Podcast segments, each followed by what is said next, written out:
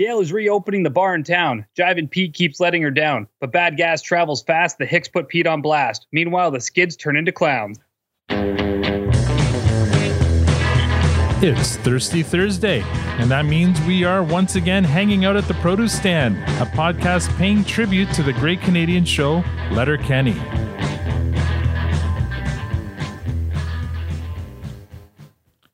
Now, I know what you're thinking. There are many other podcasts about Letterkenny out there, but this one won't take the side door. We'll come right up the front and knock. I am your Al. Oh, it's going to be one of those nights. I am Al, your host. And joining me in the room, as always, is the lovely Tanya. I am your Tanya. And on... oh, man. Yes, thanks. And online we have... Squirrely Matt and the vexatious Victor. I'm your Venom. Yes, let's open these up right now. So I use vexatious not because, I mean, I think I've used the vexatious before, but I use it again in this episode because the word actually comes up in the episode. So I had to use it again. Nice. So today's lineup is going to be Matt, Tanya, Victor, Al. So Matt, let's start with you. How was your week? So I'm gonna start that with to letting you know that last time I counted, we have 67 houseplants in our house. That was the last time I counted. 67? What the hell? Six. Holy, yeah, that was the last time I counted. And honestly, really it actually clean. Looks really good. But I'll tell you how many I actually take care of, which is a big zero. So this week, my wife is doing a lot of cleaning to, you know, just renewing some of the soil in them, maintaining them. But, you know, it's an ongoing joke that I really don't have a fucking clue what's going on in our household. So she asked me to put them all back, which I laughed because as if I'm going to know where each one went.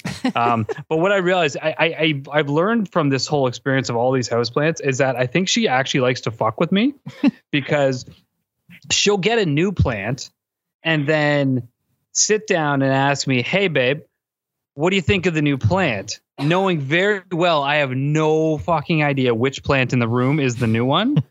Just so she can wait for me. You know that scene from Indiana Jones: The Last Crusade where he's picking the chalice, mm-hmm. and it's like you have to choose wisely. I choose poorly, just so she can then tell me, "Do you even fucking live here?"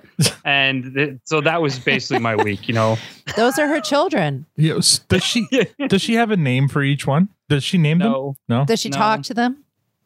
No. Mm-hmm. She yells at me for not knowing they're there.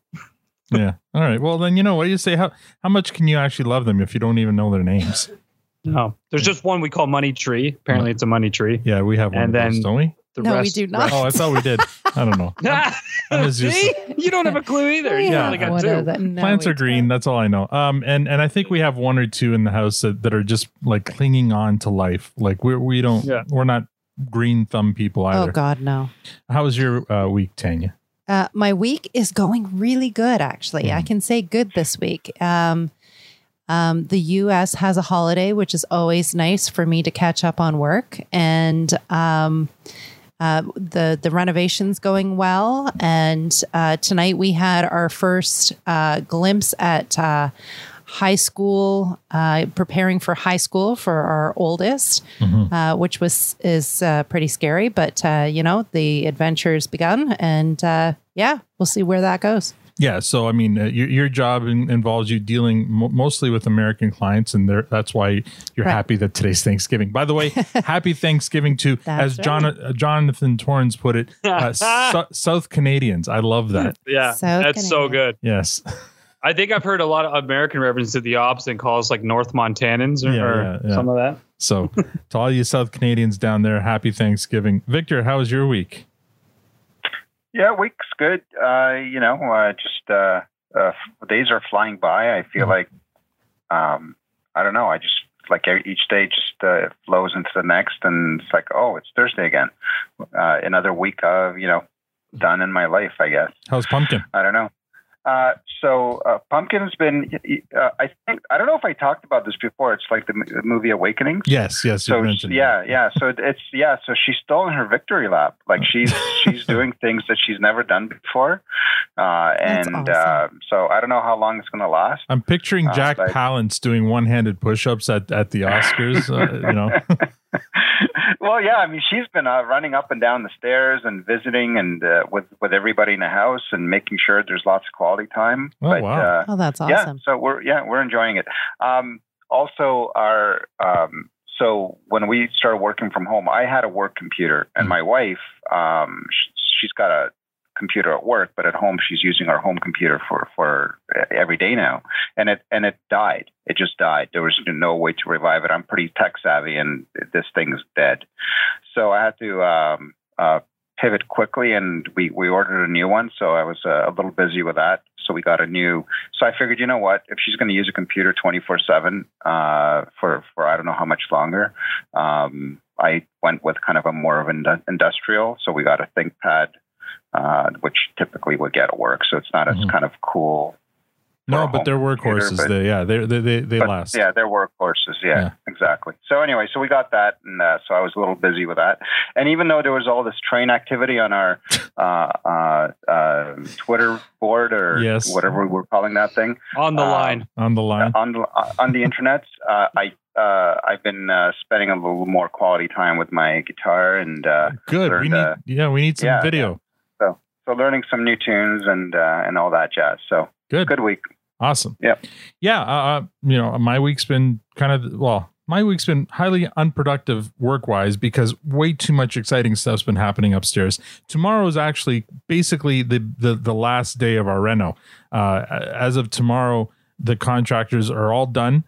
We do have on Monday, or hopefully scheduled on Monday, we have some people coming in just to add some blown insulation to our attic. But other than that, as of tomorrow, it should all be done, and we can start cleaning and moving back upstairs on the weekend. So that's very exciting, and we can't wait. I'll share some maybe before and after photos later, so people can finally see what we've been talking about. Today we learned about a couple of the local high schools, open houses, to find out where Owen's going to go. Virtual open houses. Yeah, they were only COVID style. I swear to God, I look at these presentations and I'm like, man, if I worked for these high schools, they're dry as can be PowerPoint presentations. They're pretty, pretty terrible. Yeah, pretty dry. I mean, Owen was falling asleep half the time. So wait, you went to a virtual for more than one high school? Well, so the one Catholic school that he's likely going to, because that's where all his friends are going, had theirs tonight. And then when it ended, we just looked online to see like if any of the other, because there's 3 others that he could go to nearby, to see if any of them had any. I didn't have no options. No, I was like, this is your school. No. We have 4 or 5 options that he can go to. One Catholic, and then the others are public schools, but they each have kind of different, like one has a really strong technical program, another one has a really strong arts program, and another one is just known for all its drug addicted teenagers. So he probably won't be going to that one. Yeah, we like I to just keep assumed that would have been the Catholic school. No, well, maybe, but no, not anyway. Not in this situation. Yeah. So that's been the week. Let's hear from our sponsor, Dennis Guggen, the owner and proprietor of Dennis Guggen's custom Funko Pop culture collectible vinyl figures. If you don't know what a Funko Pop is, figure it out. For the rest of you, check out Dennis's work. He creates custom Funko Pop characters of anyone you can think of.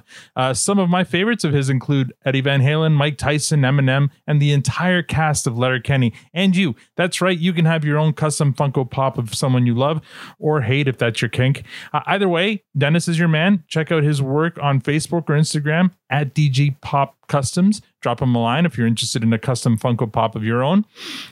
Recently, Dennis reached 1,000 likes on Facebook, and he credits Letterkenny fans. So I think maybe his little sponsorship with us is working out for him.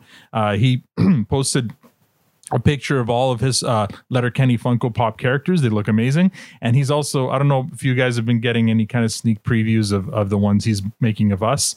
I've seen I've seen mine, and I'm so excited to get it. And he's shown me the one he did of Victor. I don't know if you've seen it yet, Victor, but it looks good. Yeah, I've seen one yet. And I haven't seen any of the others, I haven't seen any of the others. So he's shown me the one of me as Wayne and also me as a lead singer, and I love them both. I can't wait to get them. Nice. All right. Yeah, I can't wait to see my second alter ego. Yeah. So thank you, Dennis, for the support. And speaking of support, we have 46 new Twitter followers. So sit back, folks, and relax. Here we go. Welcome to JR North of 60, Mr. Fraser, from the Nature Coast, Laura Borealis from Edmonton, Horrible Gameplay, Angela Smith from Martinsburg, West Virginia, Bob Brickley from Cleveland, Ohio, D, in debt to my swear jar. I love that name. Patrick Smith.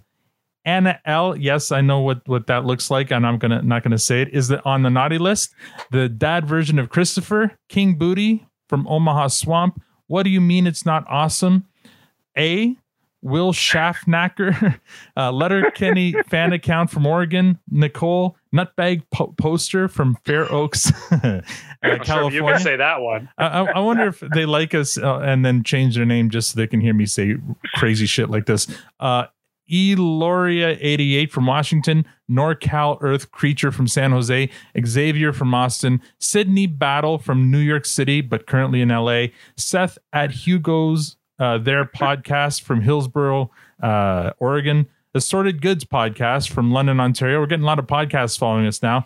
Sarah from Kenosha, Wisconsin, Snugs 15, Luke Taylor from Westwood, Nick from just off the A174, Benton Quest from Benton Quest, PhD from Palm Key, Florida. I'm Trying from South Carolina. Danielle Silva from Albuquerque, New Mexico. Dan Mount from New York. Brick from Portland, Oregon. April, my Roman numerals here, XIV 14, I believe. At April 14 from Lost at Sea. Stephen Wilson from Birmingham, Alabama. Smarter than a fifth grader. There you go. Alex from the Ace and Alex Detective Agency podcast. Deano Jarman, The Last Yate Man.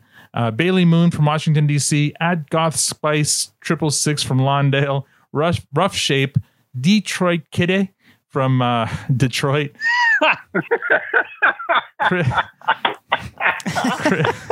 Stop. Let me finish this. I got four more to go. Chris Rao from Centerville, Ohio. Rob Retro Wright from the UK. Sarge the Destroyer from Boston, Massachusetts. And Josu Keiko. Oh. Welcome all. Thank you for following us on Twitter and hopefully for listening to the podcast. I love the emphasis you put on some of those. Detroit Kitty. It would have been more fun if Detroit Kitty was from Windsor. Oh, man. Yeah. Well, don't bore us. Get to the chorus. Last week, we reviewed episode 2, season 3, Puck Bunny. That episode got a fresh rating from Matt and myself and a clearance from Victor and Tanya. Figure it out. Twitter agreed with Matt and I, of course, with an overwhelming 81.3% giving it a fresh and the rest giving it a clearance with Victor and Tanya. This week, we recap and review episode 3 of season 3, Modines 2. Matt, have you done your homework? Yes, I have. Tanya, have you done your homework? Yes, sir. And Victor, have you done your homework? I did indeed. Awesome. All right, so here we go. We start with the cold opening. At the farm, Wayne and Squirrely Dan are giving Derry shit for licking his lips after firing a snot rocket, calling him a degen. Last time I checked, nothing up there, it can't hurt me. Correct, pig shooters. Snots is actually your body's garbage removal systems. When you breathe in, your nose hairs collects all sorts of dusts and debris, including bacterias and viruses. That's your body's way of removing them from you. That's what snots is. Dust and debris, viruses and what? Figured it. You're getting rid of that dust and debris intranasally, and then you're just taking it right back in orally. Well, you can both take it anyway. That's all I give a care about. You better settle down over there. I'm going to come talk to you. And speaking of taking things analies, Squirrely Dan has a question of the personals varieties, but Wayne tries to change the subject, saying that there's no such thing, that there's such a thing as too much butt talk, and a fella ought to be fucking aware of it. Squirrely Dan insists he's got the problem and he needs his friend's counsel. Derry quotes one of the Hicks Golden Rules: a man asks for help, you help him. You guys remembers that gal I took to the chip trucks last summer? Fuck's sake. The one that put her finger in your bum? Mind your fucking beeswax, Derry. That's the one, Derry. It's impolite to kiss and tell, Dan. Well, I knows it's impolite to kiss and tells, but... No buts. Actually, this involves a significant but. Or hers or yours. I'm going to take a fucking migraine here. Squirrely Dan goes on with the painful description of his predicament. Anyways, she was asking me about... performance, the anal sex on her. You guys ever do that? Wayne and Derry say they haven't. Squirrely Dan says the Professor Trishus from his women's study group says it's quite common to enter through the back door. But she didn't stress whether or not it was natural. The Hicks go on to use visual aids in the form of baked goods to describe the feeling from what they've heard. So what you're saying is, it's less like going inside this Long John Silver's here, and more like going inside this Honey Cruller here. Correct. It's less like going inside this loaf of bread, more like going inside this bagel. Wayne's? No. Derry? Answer's still no. But I have been told that it's less like going inside this Brie Brie cheese, and more like going inside this piece of Swiss cheese. Oh, I love Swiss cheese. I love Honey Crullers. And cue the music. All right, let's start with this cold open. Should Matt. We just like bypass this one? What? This is going to get uncomfortable. Why? This is going to get uncomfortable. Well, not all if right. You overshare. Anyway, Matt. Oh, I loved it, man. Yeah. I loved it. I'm starting to feel like Derry and Wayne are much more of a prudes than Mr. Squirrely there. Yeah, I love his openness to talk about anything, and he just there's a reason he's called Squirrely. I mean, that's why. I love it. He has no shame at all, and he just opens up to his buddies, and he's like, "Let's have a chat about this, no matter how awkward it gets." And I mean, to me, this was not quite as, but right up there as funny as the initial conversation. Sure. The first time around. Yeah, I fucking loved it, man. This just cracked me up from start to finish. Tanya. I can't even look at her right now. Oh! So Tanya, why so tense? It was funny. It was funny. We'll just say that. Okay, we're gonna move on from that. Victor. It was oh my goodness! Did they make it clear? Was were they talking about Dan's butt or her butt? I wasn't sure. I wasn't making completely clear. I think that answers Victor's answer. Yeah. No, I mean, I took it as she was asking him about, her this is butt. A really difficult her topic butt. To navigate around, but yeah, her butt. That's why I was like, pass. Really? I wasn't sure. Oh, no, it was pretty straightforward. Yeah. Well, especially when they're getting into the vagina references. Yeah. They're comparing one against the other. And using, Dan, as far as I'm concerned, does not have a vagina. No, using baked goods as visual. Well, wait a second. I think he ended up having one on his mouth. Yeah, later. Okay, well, don't get ahead of us. But anyway, I love the way Squirrely Dan explains anything. Yeah, I love his explanation about the nasal passages or whatever that he was calling it. But he's just brilliant. Mm-hmm. He delivers his lines perfectly. Mm-hmm. There's nobody that could have done it better than him, and he's just brilliant. So he took what it was a very juvenile opening, and he sold it. So it was kind of like a part two to the to like Matt said, it was like really part two, and I thought it was all right. It was pretty good. Yeah, and if anything, I would say Wayne was more squirrely in this. Like whenever you get on these topics, he's the one that sort of gets uncomfortable and can't really. He just wants to escape the conversation as quickly as possible. Did he start the whole? Did he start the whole blink, blink, blink? Yeah, he was doing this one. Blink, blink, blink, and he does his little repetition. We'll talk about that later, I'm sure. Okay, Dan K. Okay, Dan. Like, he's just trying to change the subject. Yeah, that's the thing he's doing now. But even like with the props, like his delivery of the props was the weakest. Wayne's? I like when he with the brie cheese and brie cheese. Like, the way he says it, his I agree. It's a continuation of a reprise, if you will, of the butts talk from before, without the same physical humor. I think the first time they did it was way funnier physically. This time it was funny, but maybe not quite as funny, but for sure. All right, coming out of the intro music, we have our first scene. The models are standing shirtless in the farmhouse kitchen while the Hicks are sitting at the table glaring at them with every fiber of disgust they can muster. Katie asks if she can borrow Wayne's truck to take the models back to the city. For good? Wayne asks. Katie confirms, and so Wayne tosses her his keys. Squirrely Dan asks why she's taking them back, and Katie says, well, why don't you ask them? So he does, and the models say it's probably because they're too tubby for her. And as Katie and the models leave, Derry reminds Katie to go back to come back for the opening of Modine's 2, to which Katie responds, "Let's get hammered, boys. Those is acceptable terms, Miss Gaines." And it's about time they got some sort of bar in this town. Wayne notifies the others that Gail called, says she needs a hand getting set up. They have to drive past Jiving Pete's to pick up some kegs. Wayne says they can do that without him. Jiving's not really a goods guy anymore, is he? No, I wouldn't call Jiving a good guy anymore. Jiving honked his horn at Katie when she was crossing the street uptown. Jiving shouldn't have done that. Jiving laughed at her, too, when she jumped. He scared her. To be fair. Jiving's pals laughed, too. Jiving's pals shouldn't have done that. Jiving and his pals think so much of themselves, they probably suck each other off. We'll go pick up the kegs from Jiving's. You want us to tell Jiving you're going to come talk to him? You know how he feels about talkings. You'll hear it from me. 10-4, good buddy. Over and out. So for those of you who are not following, Jiving Pete went from being a good guy, a really good guy, to not being very well liked right now among the Hicks. Next scene, at the Skid's lair, they're questioning their clown intruder. Hey, girl. Hey, boy. Superstar DJ. Hey, here we go.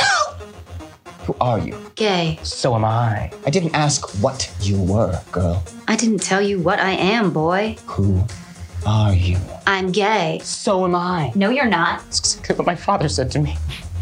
So you're in the business of opening rooms, girl? Stop calling me girl, boy. And what shall I call you? Gay. I'm the only gay in this group. And I was born this way, shit. I support you, remember? Let me get this straight. He's a homosexual? That's exactly what my mother said to me. That exact same way. You will delete yourself from this dwelling, girl. But not before you reveal your motive behind your vexatious streak.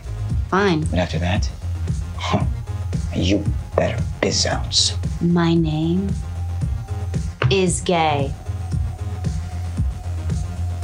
That's your name? Wow. And I thought Rold's parents never gave him a chance.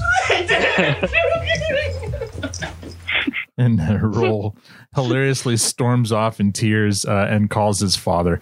If you get a chance to listen to what he says when he calls his dad, it's pretty funny. Gay informs Stuart that her parents banished her to Letterkenny to live with her aunt because of poor behavior. She's an outcast, a deportee, a vagrant, an exile. Stuart is interested. He says that everyone in their group is some form of derelict. There seems to be some chemistry between the two. Next scene, at the hockey rink, Riley and Jonesy are in the dressing room in suits. Listen up, you pylons. Grab an E-plugs. All right.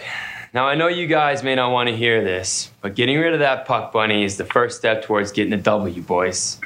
We'll introduce you to a couple sporty little spices down the road, boys. But I like that sporty little spice. Harden? Sorry. My bad. Boomtown. But I like that sporty little spice. Okay. Well, you better learn to hate her because she's the reason we have 0 W's on the season, boys. Need that W, boys. Gotta have that W, boys. Gotta want that W, boys. And the first step to getting it is beating your opponent mentally. Gotta get inside of his head, boys. Hockey is 90% mental, 10% skill. Unless you're retired NHL tough guy Basil McRae, who says hockey is 50% mental, 50% being mental. Not sure that's PC, buddy. My favorite part of that scene is when Boomtown speaks out of turn and gets people don't know how to react, so they have to redo the scene. Riley says that the easiest way to get into your opponent's head is by chirping them from the bench. The seniors say they talk. That talk is for schmelts, you little bitch. The only talking should be done on the scoreboard. Riley reminds them that they haven't been doing much talking on the scoreboard lately, so the seniors reluctantly agree to try it their way. Just then, Coach walks in to announce a new addition to the team, someone with jam. He leads them to the shower to meet their new teammate. There, they see someone in the shower doing handstand push-ups naked. It's Shorzy. Fuck you, Shorzy. Fuck you, Riley. Fight me. See what happens. Yeah, what's going to happen, Shorzy? Three things. I hit you, you hit the pavement, ambulance hit 60. It's the worst chirp I've ever heard in my entire life, Shorzy. That's my slow-learning midnight and uncle's favorite chirp. Yeah, it's your mom's favorite chirp, too, buddy. Ask her. See what happens. Yeah? What's going to happen, Shorzy? Three things. I hit you, you hit the pavement, I fuck your mom again. Fuck you, Shorzy. Fuck you, Jonesy. Your mom just liked my Instagram post from 2 years ago in Puerto Vallarta. Tell her I'll put my swim trunks on for her anytime she likes. Fuck you, Shorzy! Fuck you, Riley. Your mom keeps trying to slip a finger in my bum, but I keep telling her I only let Jonesy's mom do that, you fucking loser. My mom would never put my finger in your bum. Mom's a fucking saint. Fuck your entire fucking life, you piece of shit. Jonesy and Riley are not happy, and they run off in tears. So, Shorzy, played by Jared Kiso. Wayne. Yes. Man, he... He's just an onslaught of insults, and it's so good. Like it's so wrong. It's so good. Yeah, he just and it's like it never ends. Can you imagine being pelted like that on repeat, even when you already think you're pretty good at it, and then just him coming without missing a beat on it, just hammering you down and down and down. Yeah, they're at this level. Shorzy is at this level. Next scene 4 at the New Modines 2. The Hicks bring in the kegs. Gale rewards them with some shots. Gale's jazz about the New Modines 2. And so Jazz couldn't sleep last night. I was up looking more bean than a Starbucks barista. Good enough, Gale. I mean it. Handled more dime than a homeless man. Where do these go? Back door. You know you're always welcome, Wayne. Okay. Welcome back, Gale. Just then they hear noise in the back. Gale says she's hired a couple of waitresses. And so as she says it, from a steamy kitchen in slow motion emerges Bonnie McMurray, followed by Glenn Wayne. Well, I guess the kitten's out of the clutch again. Glenn's back to waitressing. Well, you look ordinary. Ooh. You hear that? That's some high praise coming from Mr. Extraordinary. Gave him a little makeover. Figured if you guys get some eye candy, old Gale is going to help herself to a fistful, too. Gale got me LASIK, so. Glenn's awesome. Derry and Squirrely Dan say hi to Bonnie, but Bonnie only says hi to Wayne. Then the waitresses are dismissed by Gale. Squirrely Dan and Derry say bye to Bonnie. This time, both Bonnie and Glenn say bye, but only to Wayne. Gale goes on to complain about jiving Pete, who's turned into a bit of a tit. Yeah, his pals too. Well, what if you've got something to say about jiving, you should say it to his face. Bad gas travels fast in a small town. You don't want him hearing that from somebody else. It's dishonorable. It's a true story. Gale proceeds to make another pass at Wayne. Saddle up to the bar when you're done. I'll show you my new Haitian taco. Well, I don't know if that's foods or not, but if it is, I'm looking forward to it. It's only for Wayne. Well, then I guess it's not foods. Well, I'm going to pencil you in for a chat, Gale, because Haitian tacos, that sounds like we got something there. Oh, man, I love that. Derry reminisces about the time when Jiving Pete was pissing down a hay mound and Alexander got a bit of pee in his mouth. Then later, Alexander fell face first and the cow patting got a bit of poop up his nose. That sends the Hicks into another one of their philosophical arguments. Would you rather have a bit of pee in your mouth or a bit of poop up your nose? And you can't spits the peas out of your mouth or blows the poops out of your nose? Oh, see, Derry would just lick it off his lips after blowing it out anyway. That's correct, Dan. I think I'd take the poops in my nose. But then you'd be smelling poop for the rest of your life, and poop is potent, pal. Yeah, but if you got peas in your mouth, and every time you take some bites of food, you're going to be tasting peas. Yeah, and you're going to have to swallow a bit of that pee every time you take a bite of food. Do I know what? I'd take the poop. Yes, I'd take the poop. There's no chance of ingesting the poop. You know, I'm not a scientist or anything. That's not really my forte, but Say you had the sniffles, right? And you honk one back and you get a piece of that poop right in the back of your throat. That's down the hatch. Well, see, now it's changing the fucking rules, Derry. Before you said you're either tasting the pee or smelling the poop. Now you're saying you're tasting and smelling the poop. Well, the pee's in your mouth and the poop's in your nose. What happens after that is beyond my control. Well, he's right there, Wade. So? Okay, just, okay. You know what? Okay. Okay, let's all answer at the exact same time. And a one, and a two, and a 1, 2, 3, pee. That's fucking bullshit. That's shame on you. Shame on you. Who in your nose is? Oh, no, I'd have a fucking spit. See how squirrely he is? Yeah, he's awesome. Like Wayne can't handle it. But where do you guys stand? What? Oh yeah, good question. Yeah, I guess. I guess after a while. That's not the question, Tanya. After a while, you go nose blind, right? So I'd probably go with the poop, I guess. No, you gotta go with the pee. Pee. Yeah, I'm with Victor on this one. It's sterile. It's clean. Definitely. It's fine. Poo is poo. It's poison. It's like E. coli. Really? No. Yeah. Pee. I'm so glad we got into this conversation. If you got stuck in a cave, guess what you're doing? You're drinking pee. Yeah, so you're already used to it, so it's easy to transition. Okay. Anyone here watch? I know Tanya has, but the British game show called Distraction. Oh. Funny show. Fucking hilarious. YouTube it. It's an older. Like it's no longer on, but it was hosted by what was his name? Jimmy Carr, I think. Yeah, I think so. He's funny, man. He's really funny. So Distraction. God. Here's the premise. Basically, they have three contestants and they compete in a bunch of really horrific games. They whittled it down to one winner. But one of the games was they had to give you urine samples before the show. They thought it was for, I don't know, drug screening or something. It turns out that it was, they each had a picture of their own urine, and every time, so they would be asked questions, and every time they got a question wrong, they had to take a shot of their own urine. It's that kind of show. No, I think it was to ring in. They had to drink. Oh, either way. I don't know. So this show is hilarious. It's so funny and so wrong. And funny. Yeah, I highly didn't have any asparagus that day. Highly recommend. Oh, no. One of the contestants says he was a little dehydrated, so his pee was extra yellow and extra smelly. Oh my God. Yeah. It's I don't know if I'm going to be digging for that one. No, trust me. It is so much fun. They have nudists on the show, and there's like a wheelbarrow race where you have to get the nudist across the line in order to. Oh, this is my kind of show. Oh, it's all sorts of fucked up. They have like so good. What was the other one? The elastics, and you have to pull them out to the end of the ruler that's attached to their head or whatever, and then to answer, they've got to let go and slap themselves in the face with this elastic band. It's the most and that's how twisted, they ring it. Fucked up game show you can think of, funny. And it's so hilariously funny to watch. You got to watch it. You got to check it out. Anyway, moving on. Scene number 5. Back at the Skids hideout, Stuart questions Gay about Devon's whereabouts. Now, before we proceed, does thou knoweth where Devon is? Who? Devon. No. No. Yes. Yes. No. You appear felonious. You appear erroneous. How are we to know that you were not responsible for Devon's disappearance? I don't know.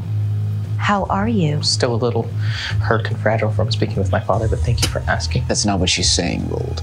What are you saying, Stuart? I'm just saying. I love Rold. As Devon fades, you materialize. Simple math.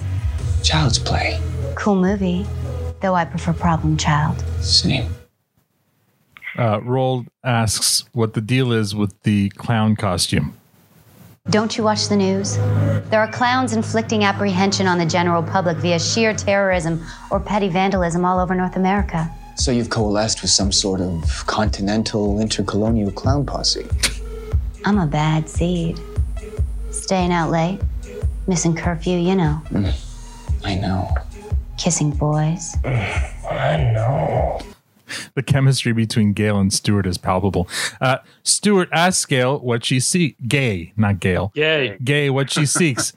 She says she's looking for asylum. Stuart grants the asylum. Gay is there to rebel. Give me 3 good reasons why you feel you must rebel. I hate the world. I hate my parents. I hate myself. As you were. My parents banished me here for poor behavior. It is my goal to behave even worse than Letterkenny, so they have no choice but to bring me back. Formidable. Rold doesn't seem to approve of the chemistry between Gay and his leader. Stewart proposes the Skids need a wardrobe change. Next scene, back at the arena, the Irish are preparing for their game. Riley and Jonesy try to rally the team by giving them some chirping pointers.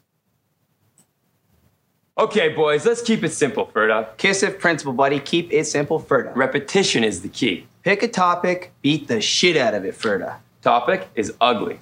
Fuck, are you ugly, Tutu? You're fucking ugly, dudes. You're ugly requires a sign, 22. Caution, fucking ugly. You're ugly requires a disclaimer, Tutu. Parental advisory, explicit ugly.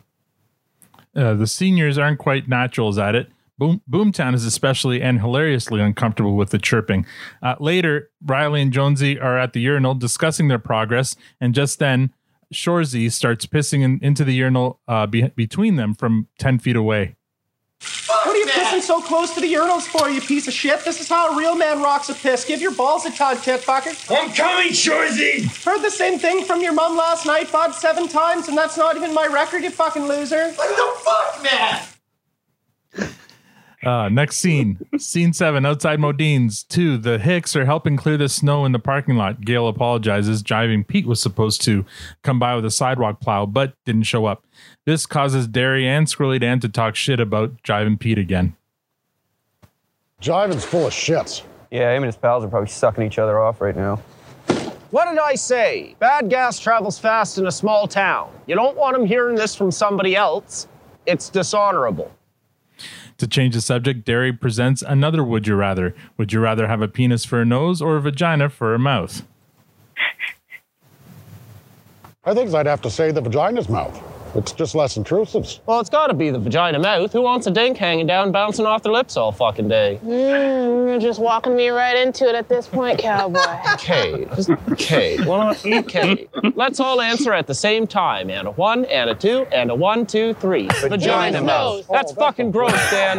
That's fucking disgusting. Walking around with a mouthful of roast beef all day. Hey, you've never had a dick bouncing off your lips. Don't knock it till you try that. Fuck's sake. Oh, man.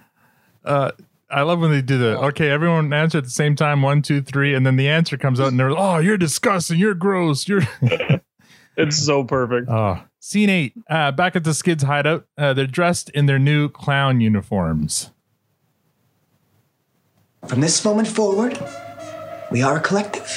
A confab. A conclave. A clambake. We are... Fuck you. Freaks. Acting crazy. United.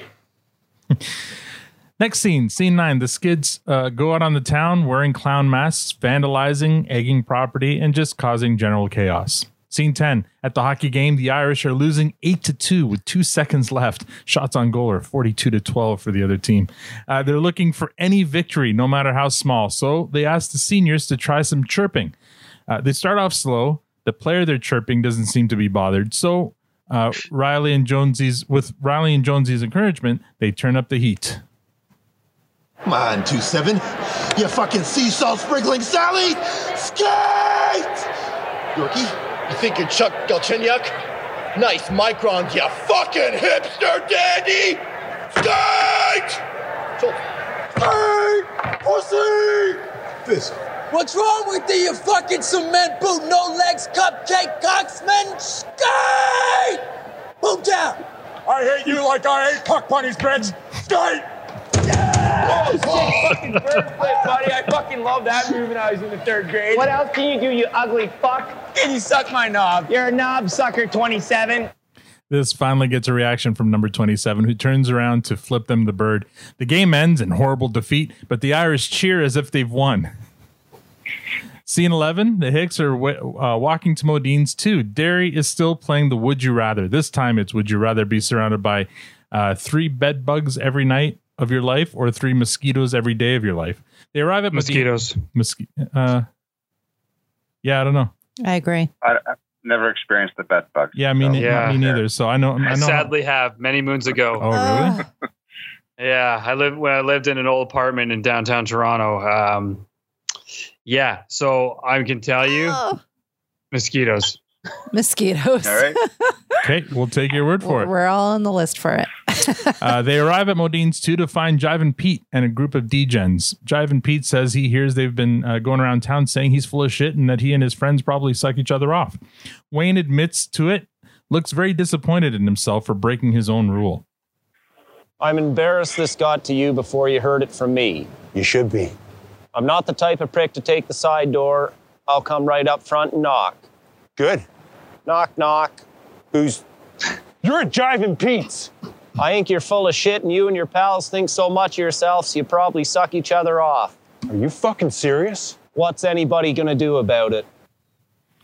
They square off, and Wayne takes care of him with one punch, and then he forces Pete to apologize to Katie. Say you're sorry. I'm sorry. Don't honk at girls, and don't holler at girls. And don't talk to them when they're not interested in talking to you. And don't talk to them unless they're interested in talking to you. 10-4.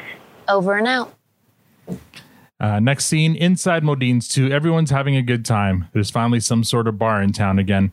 Gail is being her usual self, but this time Wayne gives her a kiss on the cheek. Derry hits the dance floor. Riley and Jonesy show up and catch Katie's eye. Squirrely Dan invites Gail to dance. Derry tries to get Bonnie McMurray to dance with him. Glenn is dancing and thinks he's caught the eye of Joint Boy and Tyson, only to find that they're eyeing a couple of women behind him. Riley and Jonesy ask Katie for a dance, and she joins them. And then Rosie arrives and joins Wayne for a dance, and we fade to black. So there you have it.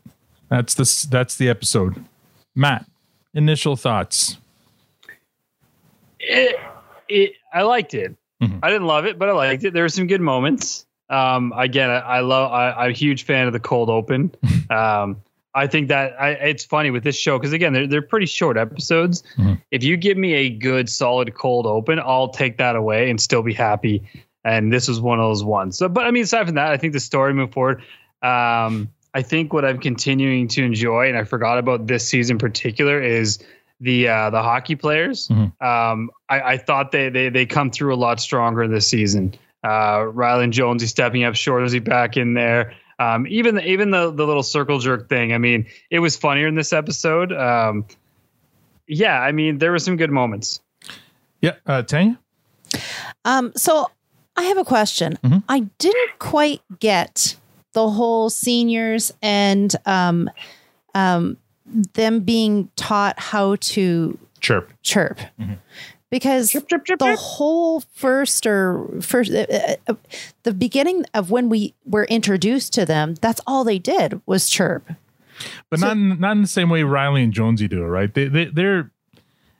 They're hazing. They're hazing, yeah. Riley and Jonesy. So what's the difference? The difference is juvenile. Like what Riley and Jonesy are doing is juvenile and annoying. Annoying as hell. Like all they're doing is trying to get under your skin and annoy the hell out of you. The seniors are just putting you in your place.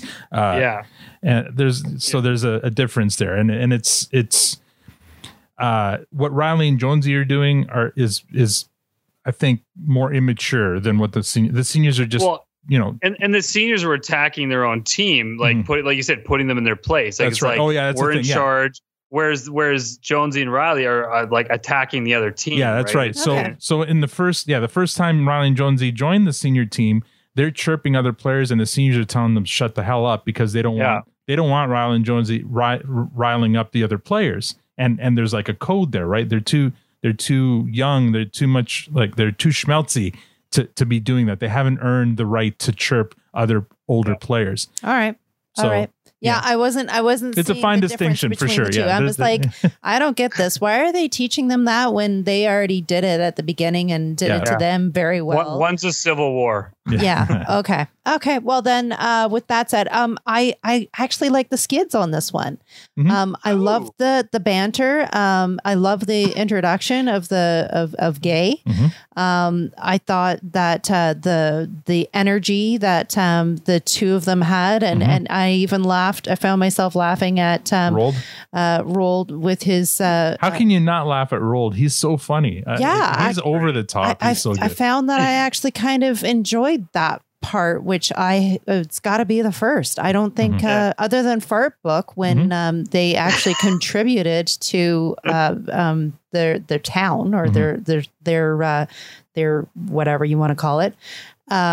Yeah, this was the first time that I kind of laughed at them and liked the banter and enjoyed it. I loved the ending. I thought that was solid. I love, again, the relationship between Katie and Wayne. And I love how they stand up for each other. And I love how Wayne comes forward, and even his relationship with Gail, you know, giving her a kiss on the cheek, even though she throws herself at him. Yeah. I thought it was really, really well done. I think, again, we see these are people who've grown up with each other. And even though they chirp at each other and insult each other and do whatever, hit on each other, like in gross, disgusting ways, in the end, they still love each other. Yeah. And might I add, I was also very happy to see the models gone. I thought I was about to say that. I was like, you had to have been happy about that. Yeah. No, very, very much so. Cause I just saw no reason for them. There was like no storyline there. It was dead right from the get go. Like, it was a little annoying. I didn't enjoy that. Although I kind of got a kick out of the Hicks joining in on their tubby insults, like as they were walking out, like I just thought it was stupid. Tubble dragon, and I knew you were Tubble. Anyway, Victor. Sorry. This kids for a second though. Did you notice when they were going around town doing their little vandalism scheme, the very first thing they did was correct one of the signs? Yes, I saw that. Yeah. On the camera. Yeah. So even when they're being vandals and miscreants, they're still like they're bothered by bad grammar and stuff. Like there's such. I actually rewound it because I'm like, wait, I'm pretty sure that was right. Like they were correcting the grammar and I was dying, man. Victor, what'd you think? Yeah. I enjoyed parts of it. I was a bit torn, back and forth. It was a good start. It was, juvenile a little bit, but it was still funny. I did not like the hockey story. I thought it was just a bit of a throwaway for me. The skid story, I agree with Tanya's comments. The thing that just didn't make sense to me was that Gay just didn't seem like a kid. She seemed like in her 20s already. I don't know how old she's supposed to be, like as a character, but the whole storyline, I'm going to be so bad that I'm going to be sent back to my parents. To me, just it seems, I don't want to break it down too much. It's just a TV show, but it's just that part to me doesn't make any sense. Like if you're such a badass, why do you even care about that stuff? You want to be sent back to your parents that you hate? Like that, it just, I get, you're supposed to put your brain on a shelf a little bit, but it just, that part kind of made it, it just didn't close for me that way.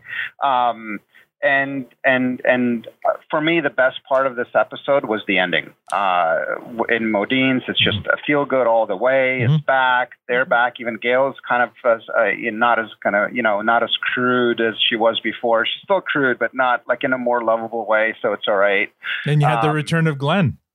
And Glenn, I love Glenn, and this is the Glenn I love, right? So this is the Glenn from episode 3 of season 2.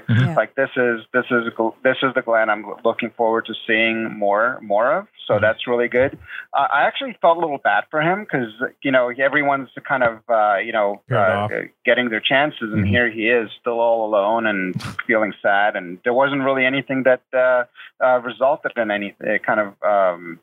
There weren't any comeuppance for him there, so I kind of felt a little bad there for him. But I love that song, so I'm gonna have to kind of you'll have to let me know if you know what song that is. You may hear it. Yeah, you may hear it at the end. And shame on you, Victor, for not knowing about the Produce Stand Spotify Letterkenny Spotify list. I know about it, but I didn't check it out yet. I didn't check the that song is on the list. Do my research, and we will be we will be playing out to that song because it is a good song. Let's see. I like the opening. It wasn't as strong as the other one, but it was, as far as cold opens go, it's up there. It's up there just because of Squirrely Dan and the whole butts talk was hilarious. I enjoyed the Skids story. and the addition of gay, I feel like that whole scene where she's introducing herself and they're questioning her about Devin is again, the writers kind of letting the audience know, okay, this is Devin's replacement, deal with it kind of thing. Right. Like, I feel like, again, they were kind of talking to the audience saying Devin's gone. This is his replacement. Move on. The hockey story is fine. Like, I'm with you guys when it comes to the whole senior circle jerk, except for Boomtown. But this time they only did it once, and they actually make fun of it when Boomtown had the audacity of speaking out of turn that one time, and everyone's looking at each other and what the hell's going on, right? Like that was, you know, they were kind of breaking the fourth wall there when they did that. Shorzy is a favorite character by many. Oh. And the fact that he's back is to me is good news. I have a feeling maybe Tanya may not agree, although there's a lot of naked Shorzy scenes, and maybe you do agree with that. That's not bad. Maybe, not bad. Yeah, maybe too many. I don't know. But, so I mean, overall, they packed a lot into this episode. Usually episodes are pretty breezy and quick. I found myself, getting clips for this episode going, man, there's a lot in this episode. They basically have three full storylines going in a 25-minute episode or whatever. And they weren't like, none of them were commercial breaks. They were all full blown storylines. So yeah, it was a dense episode. So yeah, I enjoyed it. So let's go to ratings. Matt, what do you give this one? Yeah, I mean, I'll go right to the rating. So it's a clearance, that's another clearance for me on this one. It was, I was making sure, Danny, you did that one last week, right? I did. It was fun. There was some real highs. I'd say there was a couple lows and a lot of in between. There was some key moments. Like I said, I love some of the little small details, like the sign, the correcting the grammar. Mm-hmm. I had the exact same reaction that Wayne had when Glenn walked out at the bar, where I didn't recognize him at first, mm-hmm. and it actually took me a second until even he said Glenn. I'm like, oh shit, that is Glenn. He had the LASIK done. What's that? He had the LASIK done, and then he gives a little growl. But it's like those small details that you catch and you appreciate it. So I mean, so what I lowered it from Afresh then? Yeah, no. What took it down? What took it down? I didn't laugh my ass off, and I think because, I mean, to me this is still a comedy. Like I said, the cold open, I was giggling like an idiot, and then the rest of the time I enjoyed it, but I wasn't like, just begging for more. It was just, it carried the story along, so it was fine. And I mean, I want to be a little more critical now before I give those fresh ones, because I think I was giving them out like candy early on. And the show was great, so it's hard not to. But this one's a clearance for me on this one. All right, Tanya. Well, because Matt has given it a clearance, I shall give it a fresh.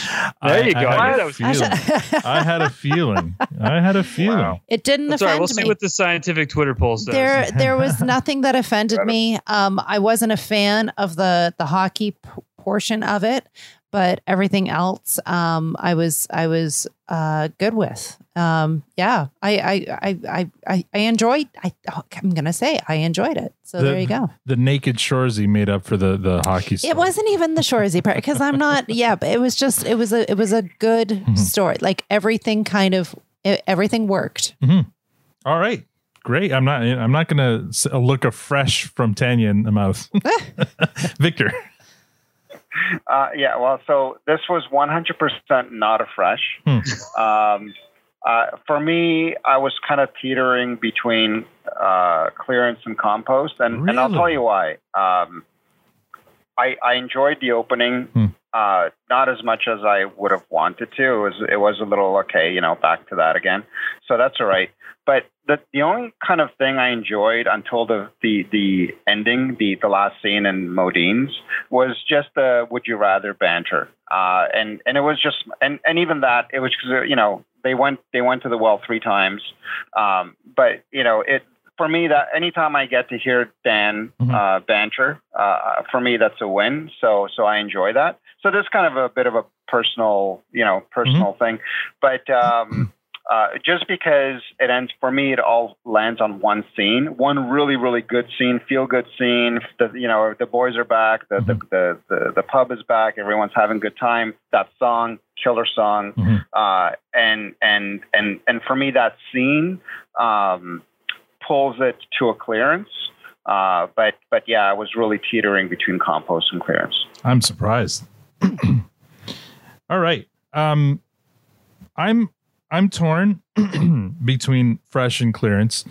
So I'm going to see if I talk myself out of it or into it. So another thing that I really enjoyed about this that I didn't mention in my other comments, I love the look of disappointment in Wayne's face when he admits to breaking his own rule. Like when Jive and Pete confronts him and says, you guys have been talking shit behind my back. And Wayne looks like, damn it. Yes, I was. And I feel, and it's like a look of shame. He's like, you're right. I should be saying this stuff to your face. And then he proceeds to say it to his face. And then he proceeds to beat him up and make him apologize to his sister. That ending scene in the bar, I loved it. It's a feel good scene. One of my favorite ending scenes probably in this series so far. The opening is great. So you know what? I've talked myself into it. It's going to be a fresh. It's going to be a low fresh because there's really nothing that I didn't hate about this episode. So I can't. There's nothing that would justify me not giving it a fresh. I thought there was a lot of funny. There's a lot of story. There's a lot of heart. Yeah. So it's a fresh. I just talked myself into a fresh. All right. Well, you're the Howie of the group. That's all right. It will be interesting to see what the polls say. Yeah, let's see what the poll. I have a feeling because again, Shorzy is a very different divide. Shorzy is a very beloved character, and I feel like the polls are gonna, because this is where Shorzy comes back, right? Like this is a return to Shorzy, and he plays a big part from now until the end. And so I feel like this is going to be a favorite episode for many, but we'll see. Does this dethrone anybody's top five? I'll start with Matt. No. Tanya? I think hold on, just really quickly, I mean, on the fresh rating thing, I'm like, I always have to think, I'm like, am I going to look back and remember this?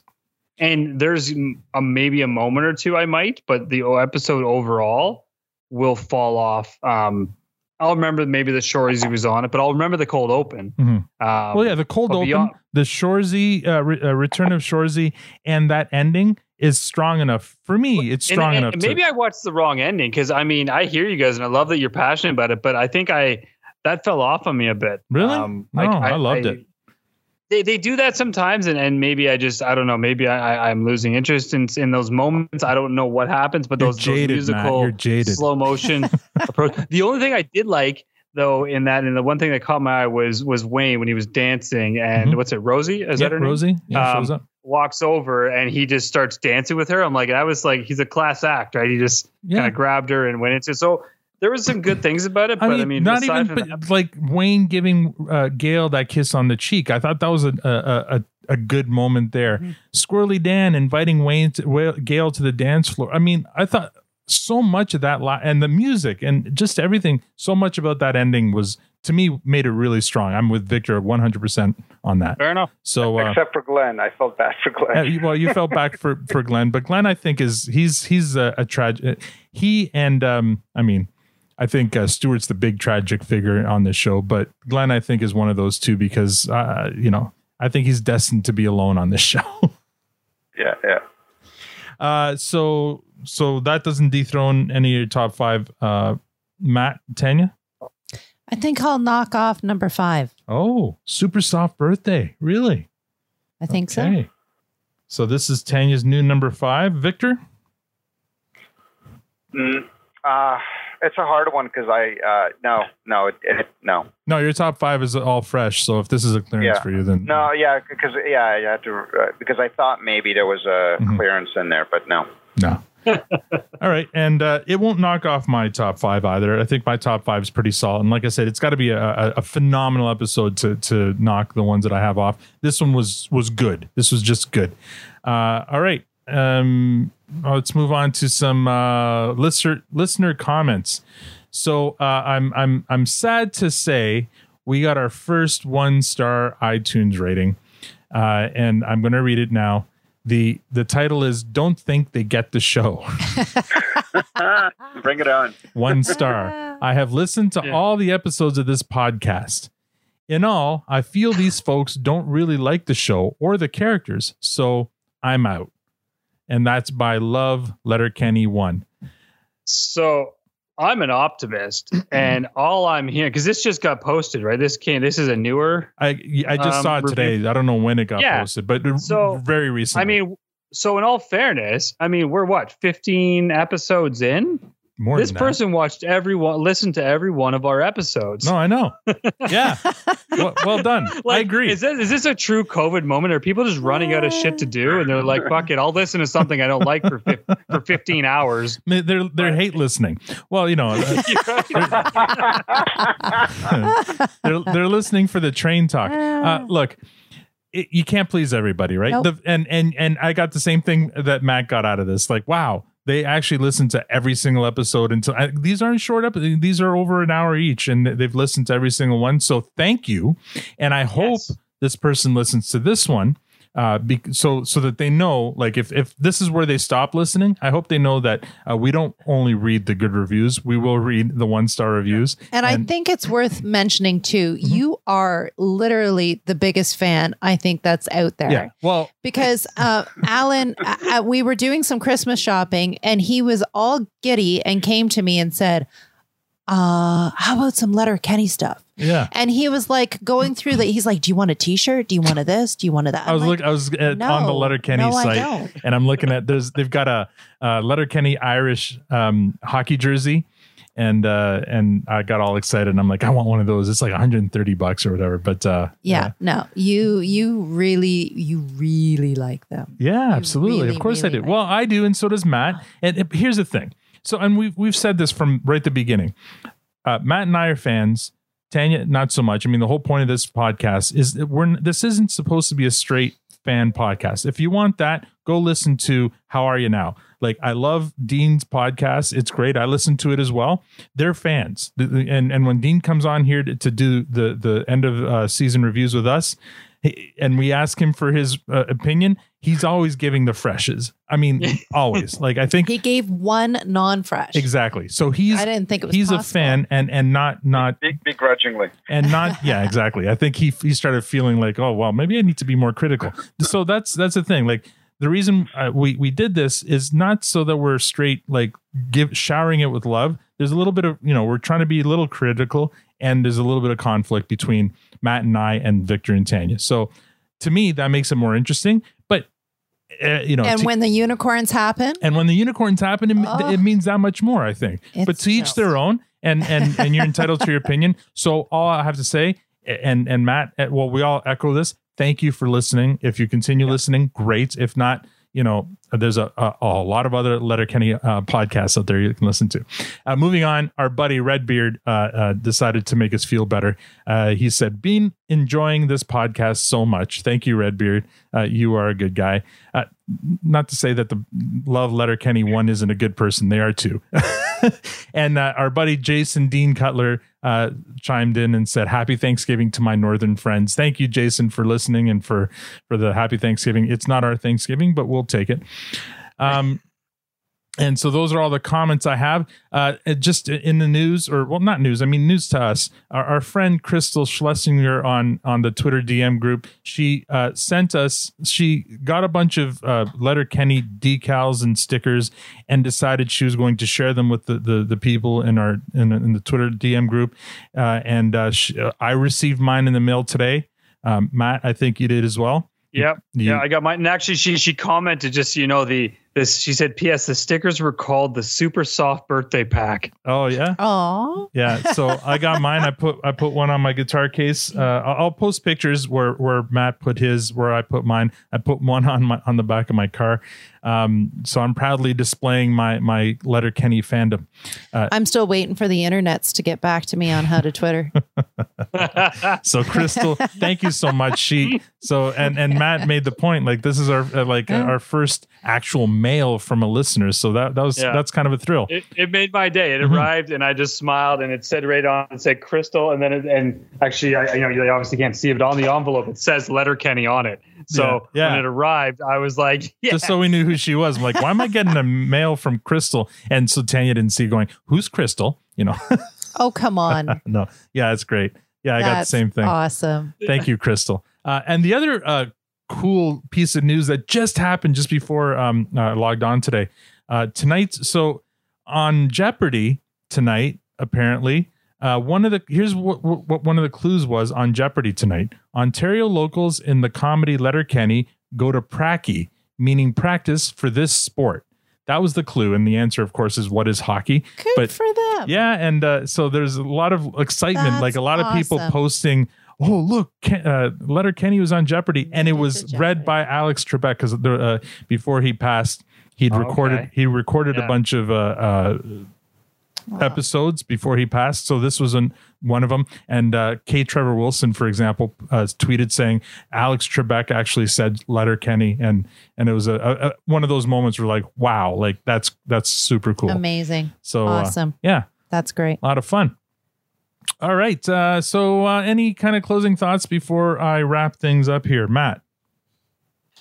No, I think you covered most of it. I was going to comment on the stickers. Yeah. I was going to comment on the Jeopardy thing. I mean, the only difference, I didn't realize K. Trevor Wilson did it, but I see it now. Yeah. Where I originally saw was Billy Buttery, I think his name is. Yeah, he's one of the camera ops for the show. So I didn't know that. Saw that. Okay. Yeah, so he's one of the camera ops for at least one of the seasons of the show. Mm-hmm. So anyways, that's where I saw that. I thought that was hilarious too. And I responded to him saying, well, what is hockey? And put a Furta fist bump there. And so, I mean, it's been fun. And I mean, I'm always amused and continually impressed by the community behind this Letterkenny fandom.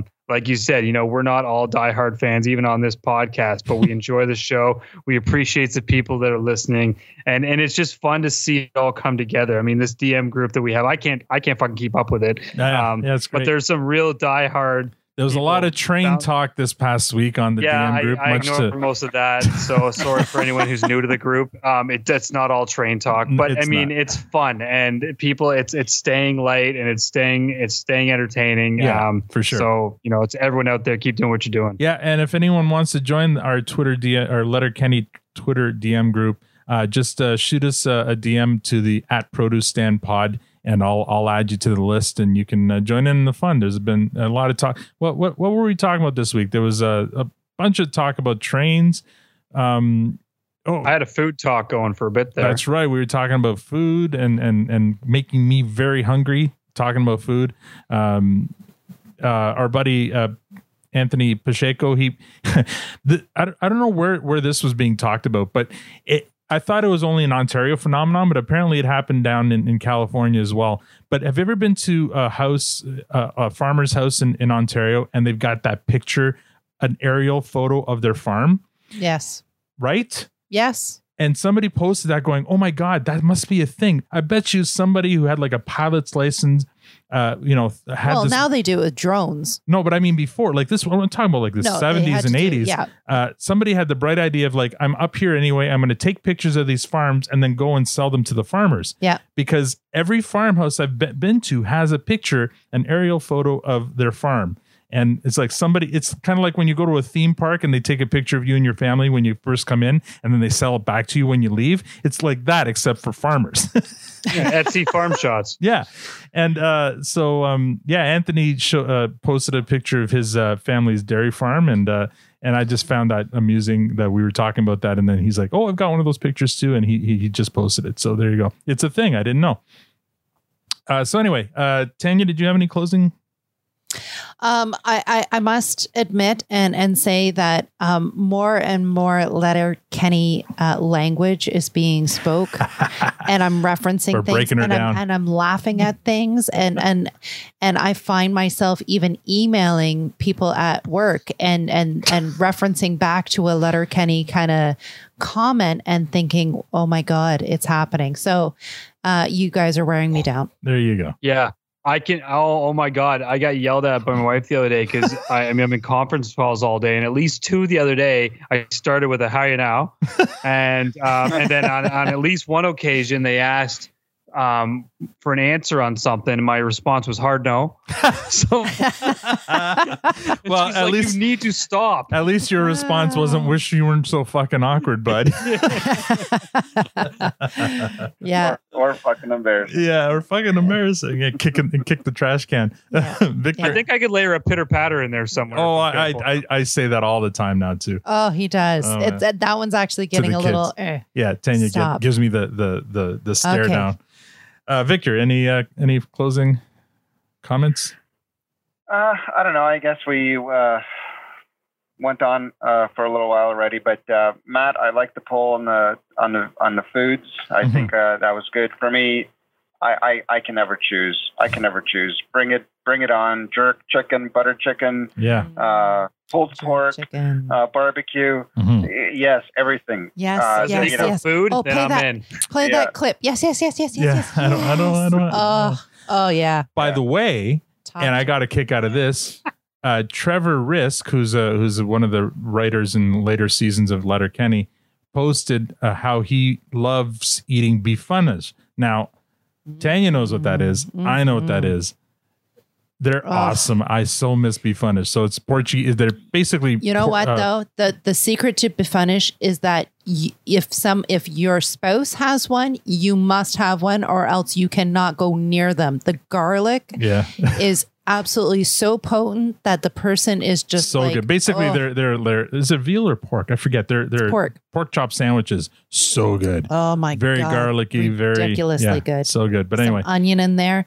Talk about your cup of fart! I'm telling you, after the aftermath of them is pretty intense. But oh my god, yeah, so good. The food talk was great, and that's the other good thing about that Twitter DM group. It is very international. We have people and folks from Australia in there, from the U.S., from Canada. I think somebody from we have. We need to get more people Ireland. With Massachusetts so that you can. So I can get better at saying Massachusetts. You can practice. That's right.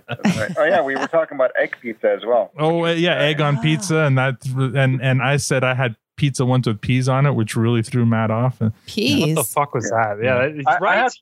I had seafood pizza on the East Coast, so there's that. Even that's something, but peas is such a simple thing. I wouldn't even think it would be bad. It just seems wrong. Oh, you should have breakfast pizza. Wrong. Breakfast pizza is lovely. Yeah, unless it's chili pizza, I can that I can imagine. Chili pizza that would just be soggy and gross. Well, then You're doing it wrong. You're doing it wrong.